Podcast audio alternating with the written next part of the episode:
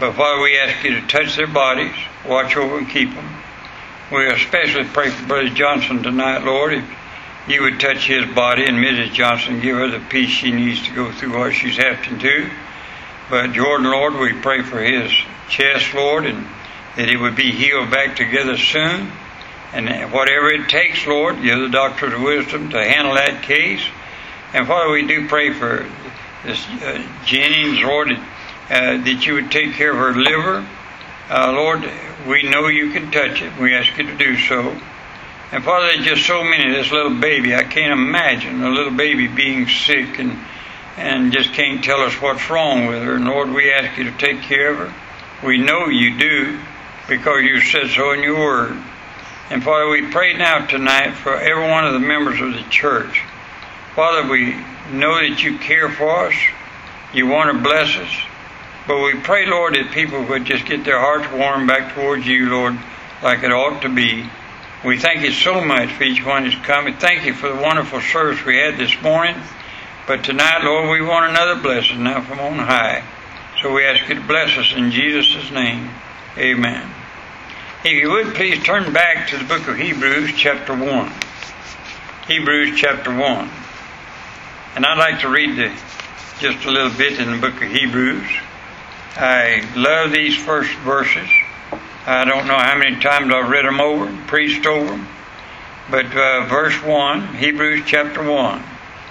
God, who at sundry times and in divers manners spake in time past to the fathers by the prophets, hath in these last days spoken to us by his Son, whom he has appointed heir of all things, by whom also he made the world, who being in the brightness of his glory, and the express image of his person, and upholding all things by the word of his power, when he had by himself purged our sins, sat down on the right hand of the Majesty on high, being made so much better than the angels, as he has uh, by inheritance obtained a more excellent name than they. Father, we ask you again in Jesus' name that you bless the reading and study of thy word to each one of us. In Jesus' name we pray. Amen. What I want to talk to you about tonight is just who is Jesus Christ. And I want to say this to you there's none other like Jesus Christ. And he cannot be compared to anyone else. No mortal man can be compared to him. Napoleon Bonaparte, I love to read behind this crazy guy. I read quite a bit about his life, and he was a great man in his time. And uh, Napoleon Bonaparte lived a wicked life. He was a warrior most of his life. He was a greedy man and an ambitious man. But at the end of his life, he was exiled on the Isle of St. Helena. And there he got the Bible, began to read the Word of God. And after reading and reading and reading the Bible, this is what Napoleon wrote about Jesus Christ. He said, I know men, and I tell you that Jesus Christ is not a man. I read that and I said, Man alive. He said the truth one time in his life. Uh, what I want you to see tonight, what that resemblance does not exist between God, the Lord Jesus Christ, and any other person on the face of this earth. The difference between Christianity and every other religion is infinite. The heads of every other religions are neither gods nor the agents of deity. All they are are missionaries of falsehoods molded from the clay of every other mortals. It's the uniqueness of Jesus Christ that makes our faith different. For instance, you can take Buddha out of Buddhism and still have Buddhism. You can take Confucius out of Confucianism and you still have Confucianism. You can take Mohammed out of uh, Islam and still have Islam. But you cannot take the Lord Jesus Christ out of Christianity and still have Christianity because Christianity is not a creed nor a code and not a cause and not a church. It is Christ. Now, others say there is a sign to the way, but Jesus says, I am the way. Others say, here is philosophy that points to the truth. But Jesus says, I am the truth and the life. Others say, here is a way to find life. But Jesus says, I am the life. So never has there been another life like the Lord Jesus Christ. More music has been written about him than any other. More poetry has been written about him than any other. More people have died for him than any other. So who is Jesus? Three things we need to see from Hebrews chapter 1 today. First of all, Jesus declared the Word of God. Look at verse 1 and 2.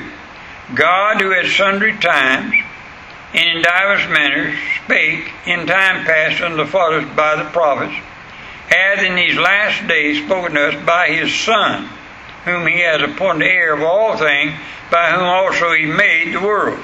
now, so Jesus is God's Word. Jesus declares God's Word. The book of Hebrews begins with this statement Jesus Christ. Jesus Christ is God's last word to humanity. Now remember something. Up until this time, God has spoken to mankind gradually through the nature, through conscience, through history, through law. God has spoken through the prophets. Now, in these last days, God has spoken through His Son, Jesus Christ. When you have said Jesus, you've said it all. Look at verse 3. Who being in the brightness of His glory and the express image of His person, and upholding all things by the word of His power, when He had by Himself purged our sins, sat down on the right hand of the majesty on high. If you don't want to know God, then you know Jesus. Jesus is the express image of God. I've said this a many a time preaching, and I believe it with all my heart and soul. The only God you'll ever see is the Lord Jesus Christ. The man Christ Jesus. Jesus said, Ye that has seen me has seen the Father. Jesus is called the Word of God in John 1 and verse 1. And I asked the question when I read it, why is Jesus called the Word? Because the Word is an expression of an idea. Therefore, Jesus is the expression of the idea of God. Somebody said, I don't believe in God. Somebody else said, I believe in God. What is this idea of God?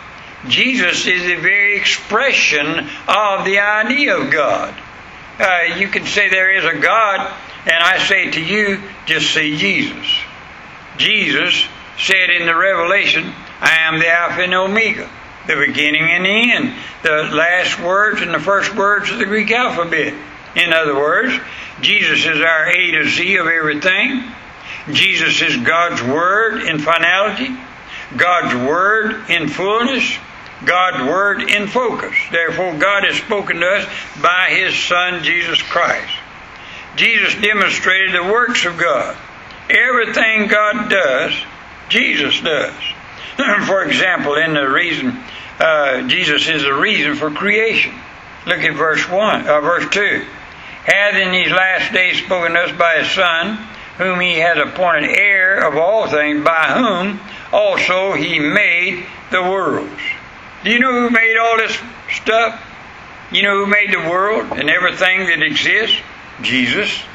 The planets, earth, where you live, Everything is on the face of the earth, Jesus did it. That baby of Matthew chapter 1 is the great God of Genesis 1, uh, where the Bible says, In the beginning God created the heaven and the earth. Same person. Jesus spake the universe in place. Who made all these stars and planets this earth? That same little baby in Matthew chapter 1. And I want to say to you today, tonight, the same Jesus will rule this earth and this universe one day, according to verse 3. Who being in the brightness of his glory and the express image of his person, and upholding all things by the word of his power, when he had by himself purged our sins, sat down on the right hand of the majesty on high. I thank God that one of these days Jesus is going to rule everything on this earth. Jesus is also the Redeemer of creation. Verse 3 tells us again, Jesus is the reason, the ruler, the redeemer of all creation. What's wrong with this wicked world today? Sin. The reason that man cannot find the cure for today's problems is he hasn't found the right prescription. Jesus is the only prescription for the curse of this old sin sick world. There's none other name under heaven were given among men whereby ye must be saved. Jesus alone saves.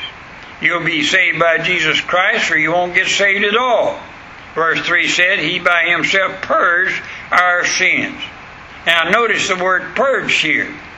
Our only purge uh, from sin word in the Bible is the only cure is the blood of the Lord Jesus Christ.